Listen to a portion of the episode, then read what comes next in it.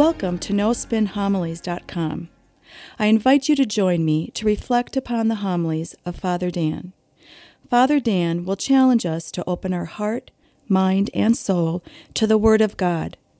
Father Dan will draw upon sacred scripture along with art, literature, and the lives of the saints to help us grow in our love and knowledge of the scripture.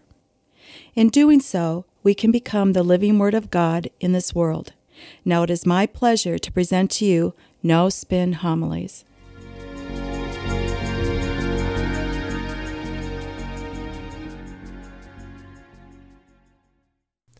I know the bulk of my preaching is focused on the Gospels, and rightfully so. The Gospels are focused squarely on Jesus Christ, his life, his mission, his teaching, preaching, his passion, death, and resurrection. Well, today I want to deviate from that, and I want to focus on the first reading from Acts of the Apostles. Now, in many ways, it beckons or calls us out in a most powerful way. I always say if you ever want to know the history of our earliest church, read the Acts of the Apostles. It best describes the birth of our church as well as the growing pains it encounters during the first few decades of its life. Now, the first reading here we have Peter giving a very moving and evangelical speech on Pentecost morning. Peter, as well as the apostles, have just received the Holy Spirit, and now they burst out of the upper room and they begin preaching in the streets of Jerusalem. Now, recall the story. The apostles are filled with the Holy Spirit and they begin to preach in different tongues or different languages. More to it, the bystanders that are witness to this are recognizing that the apostles are so excited, it appears that they're drunk. Well, in response to this accusation, Peter stands up and in some ways clarifies to the people why they are so enthusiastic. We realize and appreciate the context in, the, in which this story is set in.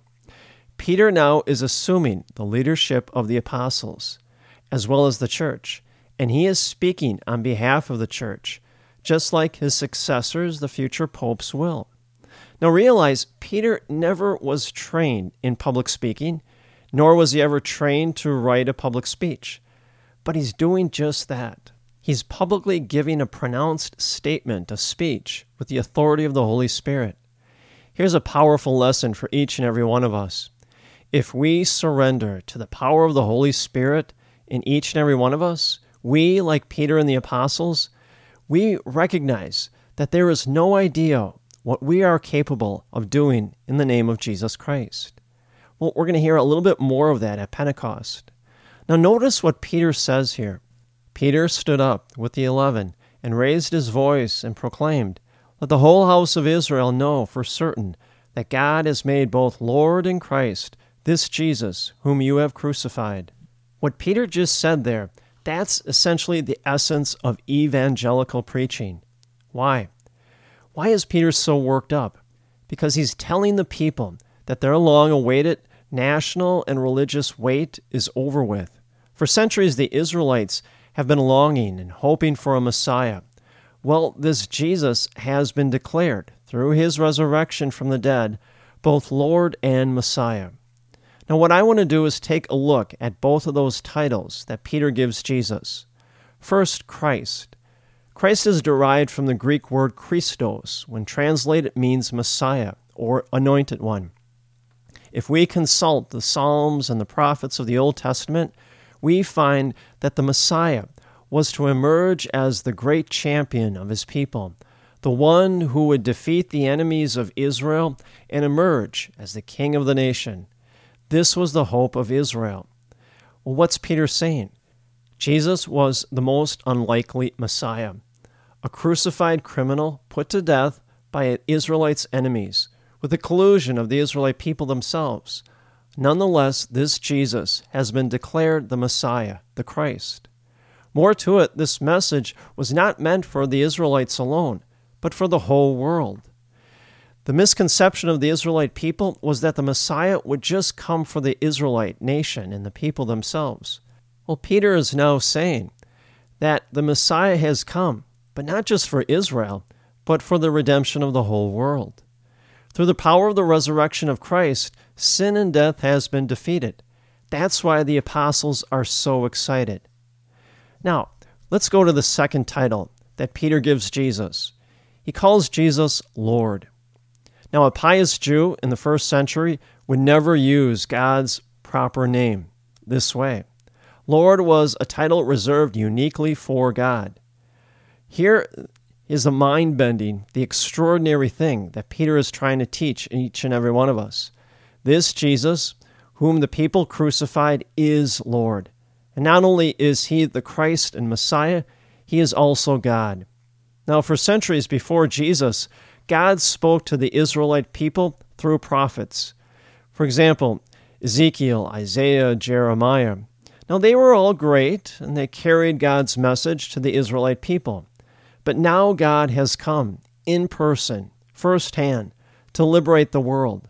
Now we can understand why Peter and the apostles were so excited, to the extent that the people mistook them as being drunk. Now, I think this is very important for us to stop right here and think about this message. Now, for us living in the 21st century, we grew up knowing Jesus Christ his life, his teaching, his passion, death, his story. What's the potential trap for us? To take all of it for granted. It's somewhat difficult for us to understand the apostles' sense of excitement. God Himself came into this world and defeated the greatest enemy of this world, sin and death. Now, can you imagine any better news? Can you imagine anything more exciting than this?